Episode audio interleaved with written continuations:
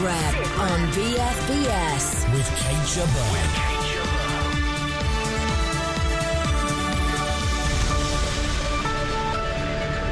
NATO is sending more troops to Eastern Europe, the biggest shift in strategy since the end of the Cold War. This is something we do as a response uh, to the aggressive actions we have seen of Russia, violating international law. Cross party MPs say Britain could be doing much more to fight IS. Jordan, the dark question in Whitehall, and insult to injury for Britain's service veterans.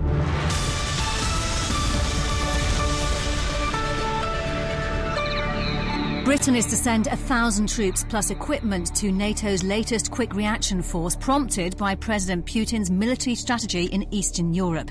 It'll also deploy four Typhoon jets for air policing the Baltic states. NATO Secretary General Jens Stoltenberg told BFBS he expects the numbers of troops in the readiness force to more than double. The current size is around 13,000. I expect that they will decide on a force which will be around 30,000 part of that, I expect, will be the establishment of this uh, spearhead force, uh, which I expect will be of a size around 5,000. And he said it is necessary for NATO to adapt to changing circumstances. This is something we do as a response uh, to the aggressive actions we have seen of Russia, violating international law and annexing Crimea. And uh, I uh, very much underline that this is uh, something we do because we have to adapt our forces when we see that the world is changing. Well, I'm joined by BFBS defence analyst Christopher Lee. Hello, Christopher. And we heard the first inkling of this back at the NATO summit in Wales in September, but it's got bigger.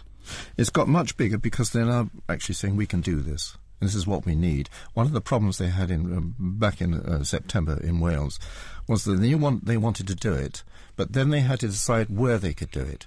Now, for example, if you're going to have a spearhead, that is a quick reaction uh, uh, force, you how quick does it have to react? Mm. Well, the idea, therefore, what they'll come, they've come up with is that within 48 hours, these guys are on the move. And to move 5,000, a spearhead force of 5,000, which is effectively a brigade, that takes a lot of organisation. So you have to say where will they move to? Mm-hmm. Eastern European places, but which Eastern European places depends where the so-called threat comes so from. So we're talking perhaps Poland, Romania, Bulgaria at the moment. But why would you be talking about that? Is because you have to set up a, a forward-based command and control centre, mm. and that was the that's, that's the sort of homework that's been done since what, September. What might the spearhead force actually do? If the situation gets worse in Ukraine, how might it be used? Well, the first thing is a spearhead force. There is a quick reaction force, and therefore it is act- actually there as a deterrent. And President Putin but, will not what, like mean, this at all. well, it means so it, being on the ground in Ukraine, or okay, exactly? Okay, suppose you've got a border, and you've got incursions into a border, and you've got a request from, let us say, Ukraine. Ukraine, we are being overrun on this particular point. Mm-hmm uh, and, a, and a city of civilians is being overrun, you can actually, if you're willing to, take the decision to send this fast reaction force 48 hours to that city to be the opposition, to secure highways, to secure, most importantly, the airport, which is the most first thing you go for, is the airport, and then and then the communications places like the television. But you're only you're, you're only the quick reaction force because what's going to happen? You can't be left out there just with 5,000 guys. You've got to have a logistical train outside willing to come in. You've also got to be willing to send in a much bigger force. This is the danger uh, that if the quick reaction force, the spearhead, uh, which I remember the British Army when they decided to do that earlier in, in Europe, used to be totally contemptuous of it. Used to call it the spearmint force because the idea you went in there it was just you go in there gum chewing, but where are the guys behind you? And that's the danger. You actually into something which get into something much bigger afterwards. Mm, Britain will lead the Very High Readiness Task Force in 2017. Suggests long term. Well, yeah, what, what does it? Um, I suppose so, but I mean, 2017 is only is not even a couple of years away now, uh, and military thinking has to go on for much longer than that. You've got to assume that you're going to be there for some considerable time. The other thing with ground forces, when you put ground forces into an, another area, or even have command and control centres over, let's say, five countries, it's very, very difficult to get them out. So um, let's talk about the diplomacy in all of this because we have US Secretary of State John Kerry uh, in Russia at the moment, I believe. We have the German Ch- Chancellor Angela Merkel, Francois Hollande of France, all, all on peace missions now. How are the Russians reacting? What will they do? Well, you've got Kerry going. Uh, Kerry, I think, at the moment this evening is uh, is in, in Kiev and the uh, the, the, German uh, uh, Chancellor and, the, and, and, Prime Minister, will, French Prime Minister, will be going to Kiev after him. Then they go to Moscow. Um, they're not seeing, or they're not scheduled to see Putin. But the point is, they have made this announcement at the at the NATO defense ministers today. What do you do? You go banging into in, into Moscow and say, "Listen, this is what we're doing. We are not going to be messed about. We are really sort of going to do this." Now, the other difficult thing is that Kerry's mission, I think, is far more important. He is going to have to go into, uh, or he is today in Kiev, and he's got to say to the Ukrainians, "Yes or no, we're going to give you weapons." uh, defensive weapons. Now, the, U, the new defense secretary in Washington, he's being sort of questioned at the moment by the Senate committee to see whether he's worthy to become defense secretary. He is saying out loud now, yep, I think I could go along with the idea of defensive weapons. Now, mm. then Moscow says, what's the difference between a defensive weapon and an offensive weapon? So watch for this. Watch for Putin ordering, let's say, a border incursion. Let's watch uh, Putin putting on a, on a military uh, response to this. It, it, it, this is dangerous diplomacy. Christopher, stay with us. Elsewhere, there's a new call for Britain to commit to more military involvement against Islamic State extremists in the Middle East. MPs on the Defence Select Committee suggest the current UK effort is, as they put it, strikingly modest. Committee Chairman Rory Stewart told BFBS reporter Victoria Smith that Britain's contributing less than our NATO partners. We did a, a visit to Baghdad in December, and what was quite striking is that the UK wasn't playing as large a role as it played in previous engagements. Nothing like what we did in Iraq or Afghanistan. Australia, for example, had committed 400 troops. Spain had committed 300. Italy about 300. The UK had three uh, military personnel outside the Kurdish areas, outside the British Embassy in Iraq. And so we don't really, at the moment, have much ability to understand what's going on, to understand what the Shia militia are doing, to understand what the Sunni tribes are doing, to understand how the terrorists are operating. We're flying a little bit blind, and I feel that the UK, as a global power, as a major player in the world, should be focusing more. So, if I understand the report correctly, you're asking for, or requesting, or suggesting more personnel in a non combat role? Correct, non combat role. We're talking about people in intelligence, people in political engagement, people in plans, people in training, people located with the Iraqi Ministry of Defense or with the US Central Command, trying to get a sense of who the enemy is, who our allies are, what's happening in the region, and how we come up with a good plan to deal with the Islamic State. And that's what, what worries me. I don't feel that's happening at the moment. What about in a combat role? What about airstrikes and even boots on the ground? There's no request for boots on the ground. I mean, the, the Iraqi government has been very clear that they don't want it. In fact, it's, it's more than that. The Shia militia, who are one of the major fighting forces on the ground, have made it clear that if the coalition were to deploy combat troops, they, the Shia militia linked to the Baghdad government, would then attack the coalition troops. So we'd be being attacked simultaneously from ISIS and from the Shia militia. So there's no question at the moment of combat troops going on the ground. In fact, I, I can't see any possibility of that because I don't think the populations in Europe or the United States would want that either. But there is an enormous amount we can do without putting combat troops on the ground in order to decrease the chance for civil war and increase the chance for political settlement. That was Rory Stewart speaking to Victoria Smith. Well, unsurprisingly, the Defence Secretary Michael Fallon disagrees.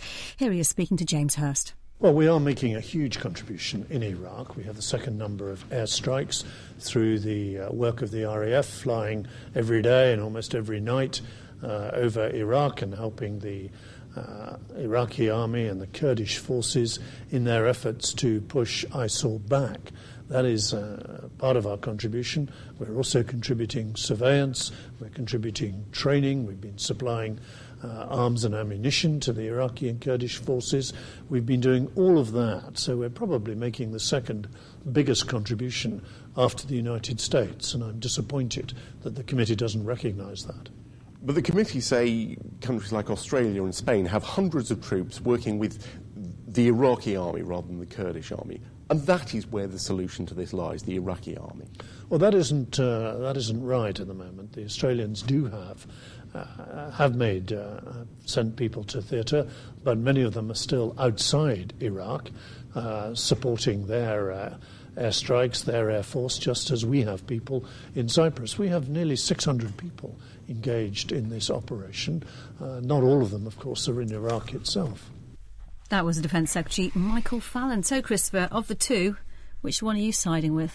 Um, I think that Rory Stewart is a person that spent a lot of his life in in a Middle, East or thinking about the Middle East, and you can sense the Defence Committee is being driven uh, to what would be. I don't know, sort of, uh, uh, almost not a Lawrence of Arabia. That's as, as bad, but that, that sort of position, understanding what the problem is. Um, but it's also interesting when you hear Michael. Um, oh, the other part of it, of course, uh, which we didn't actually hear in that, is that what disturbs him, that's Rory Stewart, so enormously, is that, and I sat through those Defence Committee hearings when the Chiefs of Staff were on. Mm. Chiefs of Staff hadn't got a clue or if they had, they weren't saying what the outcome is going to be, what they were trying to do. And that's because they weren't getting the direction from government to say, our intention is to do the following. And so any ideas of what they might be doing, they're not actually knowing where they're trying to head for. And if you don't know what you're trying to head for, you don't know what to use.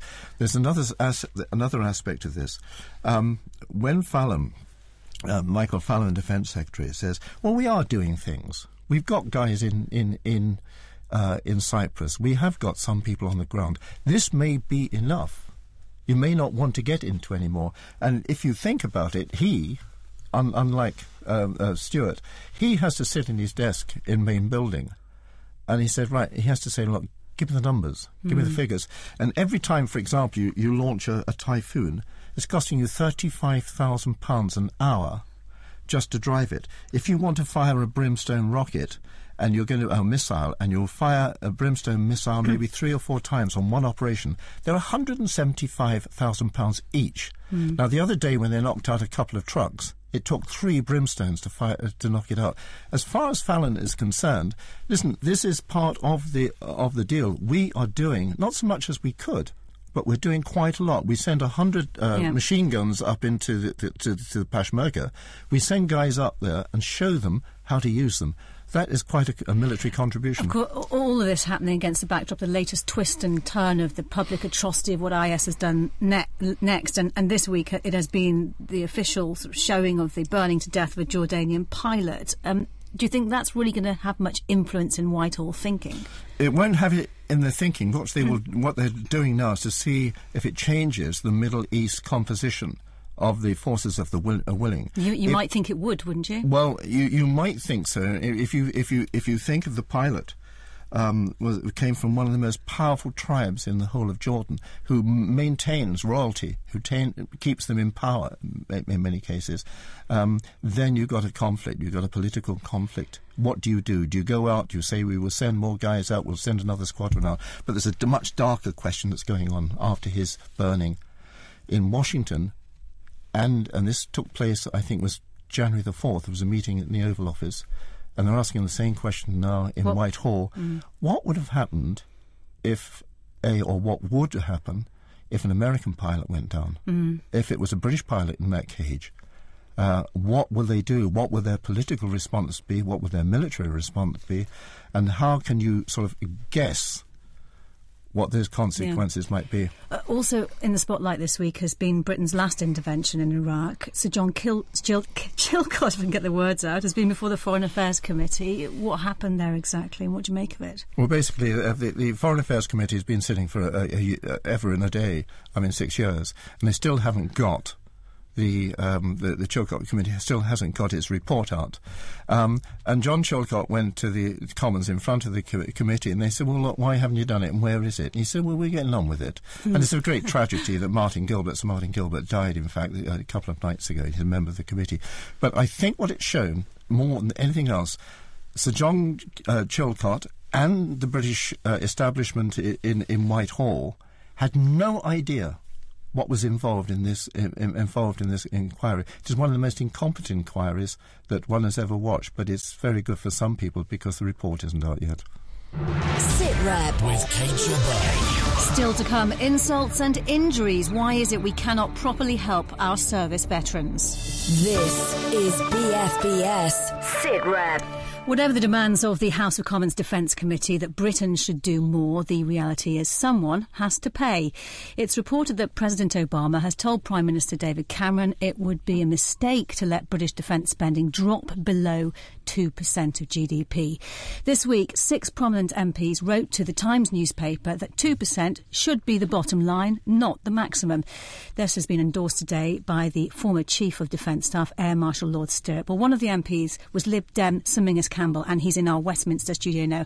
Now, hello to you, Sir Um, 2%, a long term NATO demand for all members. The UK is one of only three or four countries that's consistently met that 2%. So, what's the problem?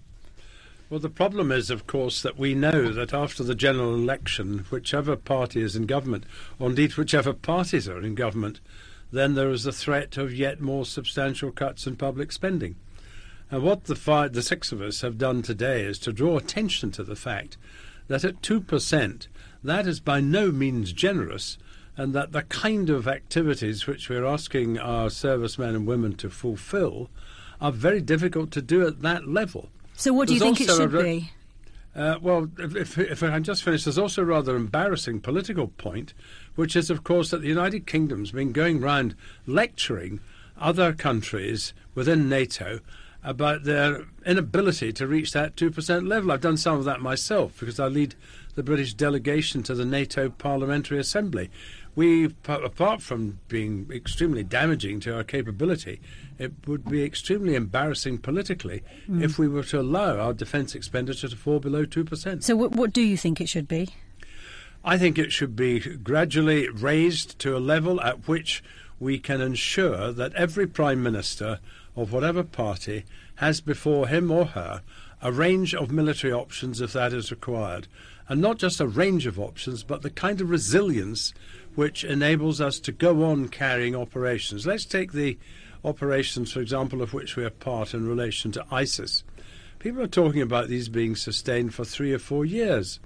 Well, in the course of that, there's absolutely no doubt that the aircraft and the spares and perhaps most importantly of all, the personnel who are responsible uh, for carrying out our operations in this regard will require replacement.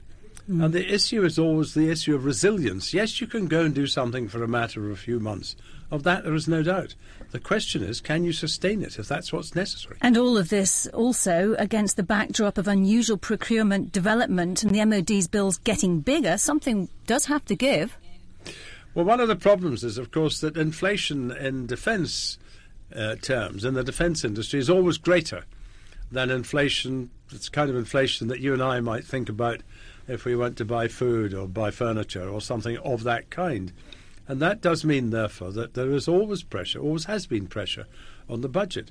But you've got to ask yourselves this if we are down to 82,000 regular members of the army, with the hope and there's a lot of anecdotal evidence against the achievement of this hope, but with the hope of 30,000 uh, reservists, then you could argue with some conviction, I believe, that we really have stopped cutting fat, we've stopped cutting muscle, and we're really cutting into the bone.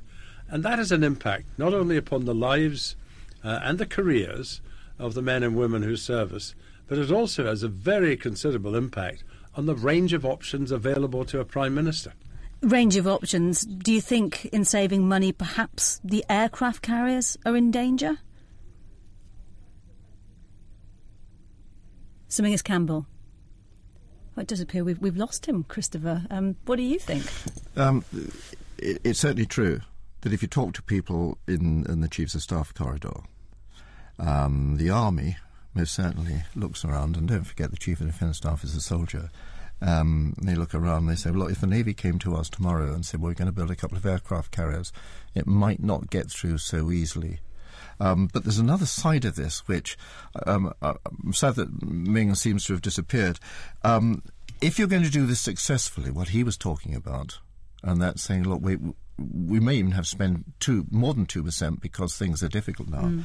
What you've got to have behind you is this: you've got to have a government that has decided what its international policy, not just for wars, international policy, what it do, wants to do in the world, and then to decide w- what it's trying to do, send it over to the MOD, and the MOD can say, right, the chiefs of staff decided this is the sort of military that you need to be able to enforce your foreign policy. And until that happens, you will never really know whether your 2%, 2.5%, 3% is, is the right figure did, at all. Did you get the impression in the way uh, that Britain is now committing to intervention, looking at, for example, in the situation in Iraq at the moment, that we are putting air power up there, but that we're not contemplating more than that? Are, are we trying to save money in the way that we go to war? Are we going to be doing that in the future? I think we, it's not so much that we're doing it to save money the way you go to war. I think once you've committed yourself to go to war, and then you throw you know, you, you throw the bank balance straight at it and you get into trouble. I mean, if you do remember about three or four years ago, about four, four or five years ago, in Afghanistan, we had the then Chief of the General Staff, uh, General Dannatt, having to hitch a ride in an American he- helicopter because there wasn't a British helicopter around. And he made a lot of this. Next thing, we got British helicopters in there. So you can adjust you can adjust what you what you're doing, but it becomes very very difficult. The other side of it is if you come back to the idea that I'm talking about and say, look, get get your mili- get your political and diplomatic strategy and trade strategy in, in line, and then say to the military, how can you defend that or how can you sustain it?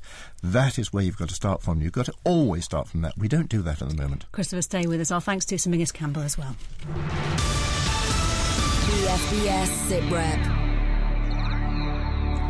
The Royal British Legion has launched a major campaign to prevent wounded veterans having to pay for their own social care. It's called Insult to Injury and aims to help veterans injured before 2005 who are liable to pay. Laura Pett is from the Legion and joins us now. Hello, Laura. Why are those injured before 2005 being penalised in this way? Well, at the moment, uh, the current guidance given to local authorities dictates that the, only the first £10 per week of a war pensioner's income um, can be disregarded when it comes to the means test for social care. Now, this isn't the case for people on a later compensation scheme known as the Armed Forces Compensation Scheme, and we think that's fundamentally unfair. The government cannot give with one hand and then take away with the other. So, how much will they have to pay for their own social care? Does it, does it depend on where they live? Uh, it very much does depend on their live, uh, where they live. Some councils, so 88% of councils, do the bare minimum of £10 in line with uh, statutory guidance, but 12% uh, do go above and beyond that guidance and exempt all military compensation in their means tests. Now, that does mean that it's quite possible for one veteran to live a street away from another veteran and their compensation will be treated entirely differently. So, is it literally a loophole in, in how these things are named? Um, I think so. Uh, we suspect that when the Armed Forces Compensation Scheme was reviewed a couple of years back, uh, it came about that the government decided that the Armed Forces Compensation Scheme, uh, people in receipt of that would be exempt from the means tests. Now, the War Pension Scheme wasn't part of that review, and so we think it's a case of it's been overlooked, and we're campaigning to end that now. So, what kind of services are people who are on a war pension being charged for? Uh, social care can range from anything from support within the home, so that could be uh, meals on wheels, someone coming in to help somebody get dressed in the morning, help with childcare, to more specialist services such as you'd find in a care home or a nursing home. Well, let's hear now from a veteran who's been affected by this. He's called Keith Clark and was paralysed after fighting a fire on a submarine and falling through an open hatch. He's been asked to pay an extra £100 a week for his social care. He's now in a wheelchair and he lives alone and cares for his two young sons, one of whom has special needs. Our welfare reporter, Victoria Smith, has been to see him. I get help getting showered and dressed when my carer turns up.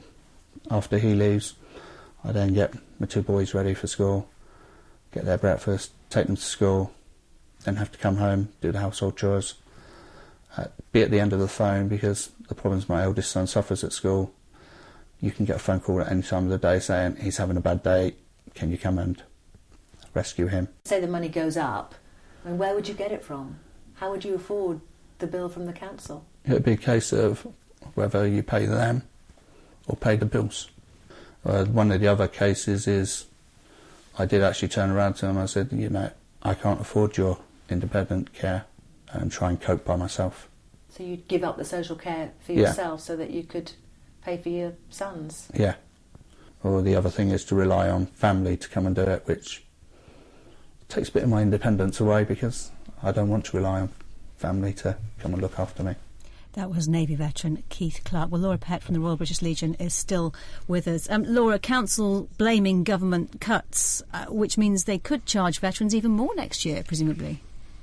Um, quite possibly. We work with councils on a daily basis to deliver on our welfare commitments. Um, so we know that councils are operating in a particularly tough financial climate, and we appreciate that they're simply following the rules when it comes to injured veterans and social care.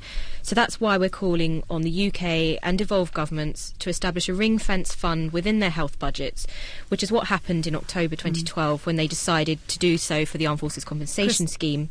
Christopher. Um, Laura, tell me this one. Um, you said local councils got to follow the rules, yeah?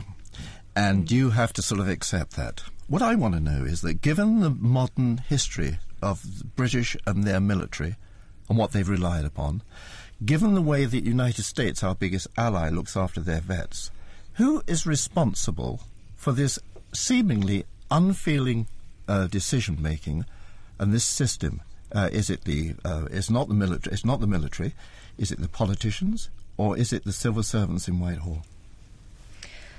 I'm not sure uh, who is directly responsible, but what I know and what the Legion knows is that we have an Armed Forces Covenant which outlines the duty of care that the government has to give to our veterans on behalf of the nation. Now that's applies at both the national level and the local level. And so that's why we're calling on local politicians and national politicians to get their act together and treat all injured veterans with the respect uh, that they deserve. And that's befitting of their years of service. Just briefly, Laurie, sorry to interrupt. Uh, just to find out more, what can people do? Uh, we're encouraging all your listeners, um, if they feel uh, as strongly about this as we do, to go to our website um, and they can contact their MP directly through that. And that way, together, we can ensure that everyone gets the fairness they deserve. All right, Laura Pett from the Royal British Legion, thank you very much for your time today. Um, Christopher, before we finish today, let's talk about events uh, elsewhere. And there's been an important ruling in The Hague in the International Court there. Tell us more about that. That's right. Um, during the Balkans War, the Serbians were accused internationally of committing genocide against the Croatians, and the Croatians said this as well. The International Court this week has ruled that under the 1948 United Nations resolution on genocide, there's no case to answer. And this is a clause where you have to prove intent to commit. You have to. That's right. The second clause in in in the resolution says, did this person, this general, this country, um, this leadership, did they say, for example, take a bunch of guys down there and wipe out 2,000 people at Srebrenica or, or whatever you want to say?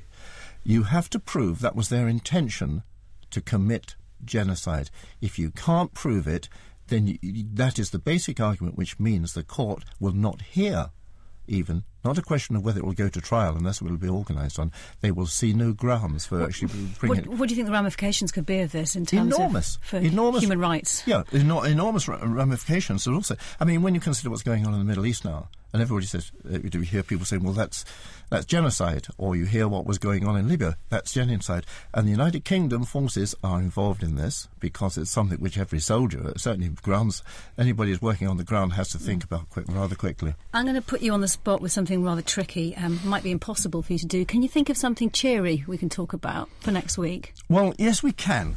Go yes, on. I think so. Um, HMS, HMS Victory, Nelson's flagship, HMS Victory uh, is in a poor state.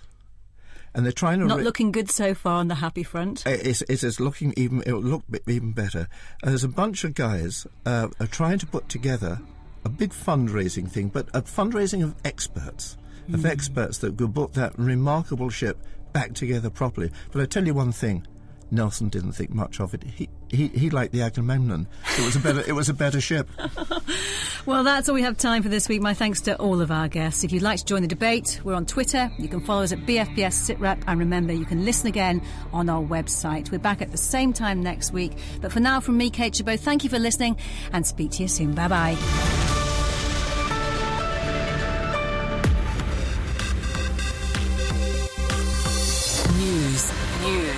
Sport, sport and music, music, for the British forces. This is BFBS Radio 2. Radio